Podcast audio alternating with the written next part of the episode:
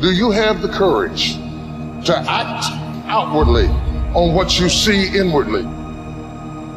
Or will you die a dreamer? Will you die on the verge and on the edge and in the land of coulda, woulda, and shoulda? It is far easier not to be successful. If you don't want to make waves, be mediocre. Be normal and fit in.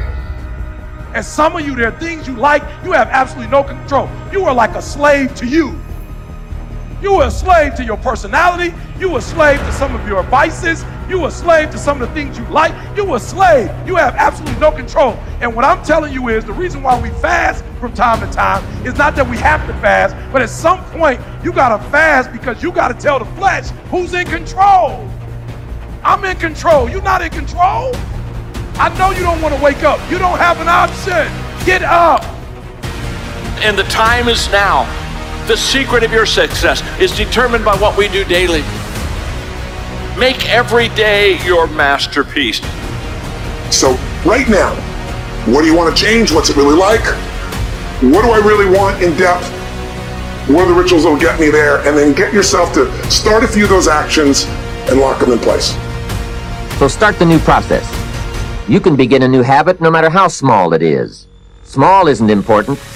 Whether or not you start and whether or not you continue are all that is important. So to have a prosperous life, start a prosperity plan. To become wealthy, start a wealth plan. If you are ill, start a health plan. If you don't have energy, start an energy plan. If you don't feel good, start a feel good plan. If you're not smart, start a smart plan.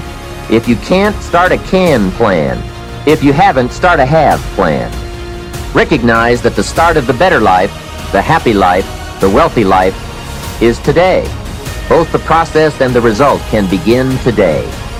Start the new journey today. If you think of a new idea, today is the day to begin the discipline of putting that idea into action. Set this day up as a long, busy, exciting start for your new life. You have to remember, all success starts with self-discipline. It starts with you. Abraham Lincoln said, discipline is choosing between what you want now and what you want most. You only have two options. Suffer the pain of discipline or suffer the pain of regret. The choice is yours.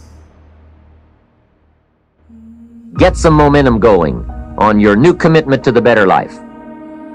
Start the thrusters going. Prove to yourself that waiting is over, hoping is past, and that faith and action have now taken charge. It's a new day, a new beginning for your new life.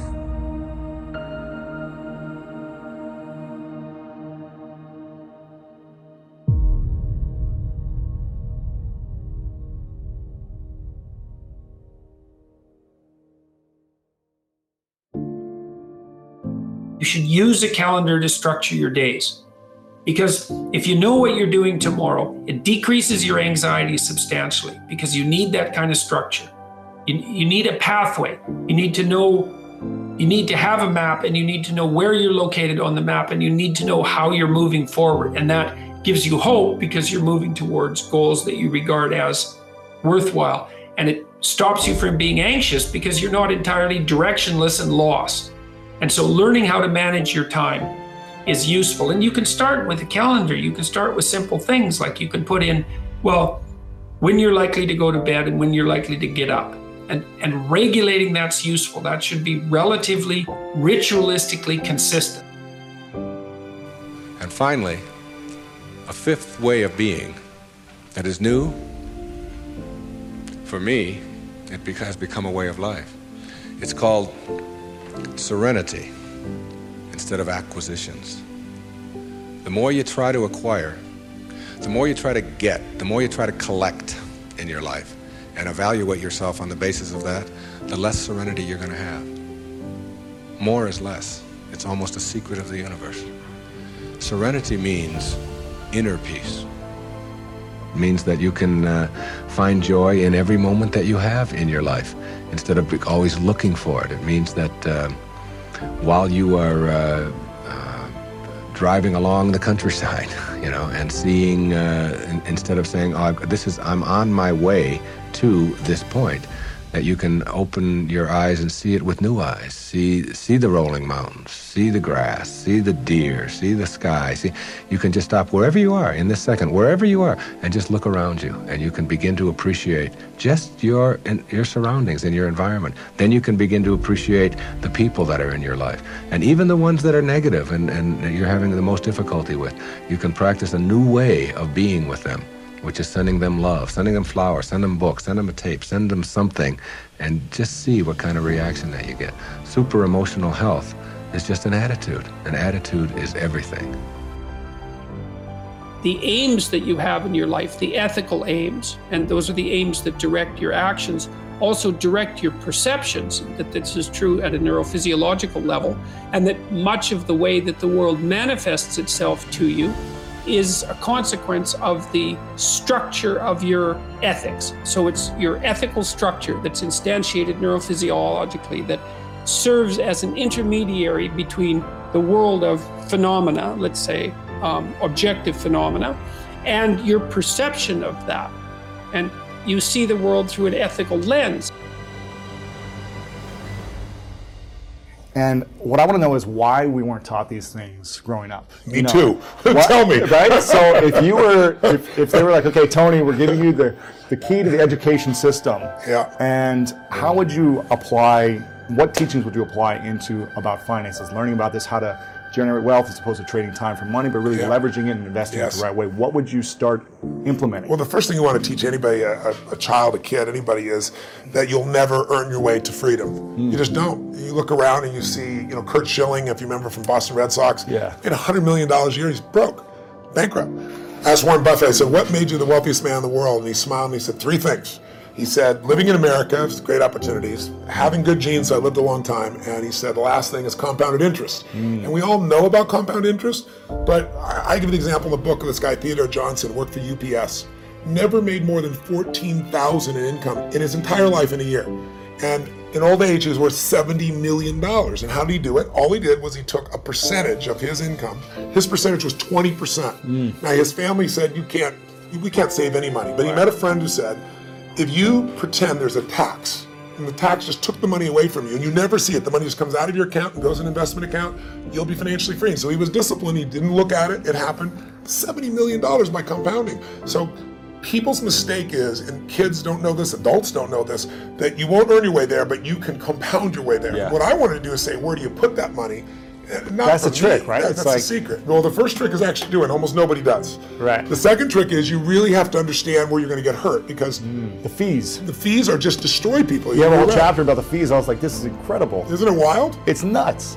Like, I mean, there's so much money just on the fees. Well, uh, just so people have an understanding, 96% of all mutual funds never match the market. I mean, they never beat the market.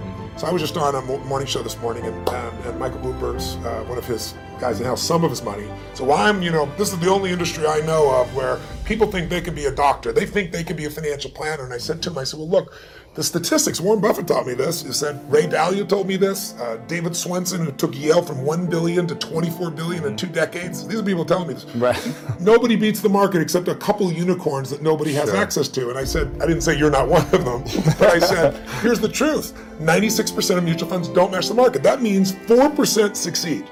Now, mm. what are your chances of picking the right mutual fund? People don't know what they're doing. They put their money in a 401k, they pick a uh-huh. mutual fund not knowing what it is. If you play blackjack, and you and I play, and you get two face cards, and your inner idiot says, "Hit me!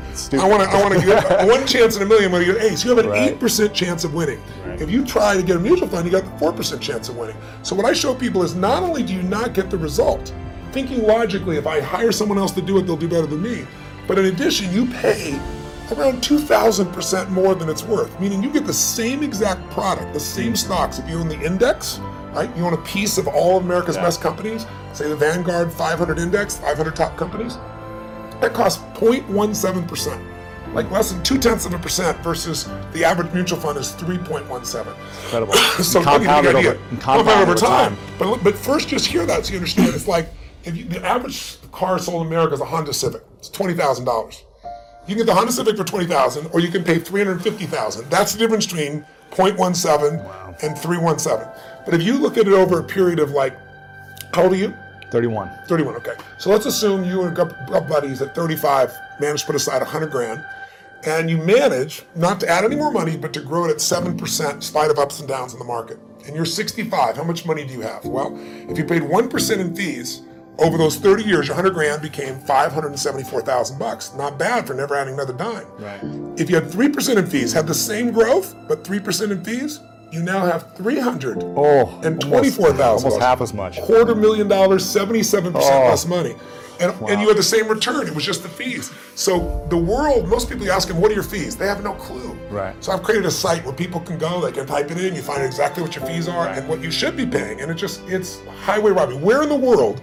Would you pay two thousand dollars, two thousand percent more for the same exact product? You can only do it because the financial industry makes things so opaque, so convoluted, and people feel overwhelmed. And hard to where look. understand. It's Very like- understand. That's why I try to come in here and go, look, time to become the chess player, not the chess piece. Yeah. Let me teach you so you understand what's going on. It's not that complex. They use all these big words, Yeah. but when you know what's going on, you don't get screwed, and more importantly, you take advantage of the system instead of letting the system take advantage of you.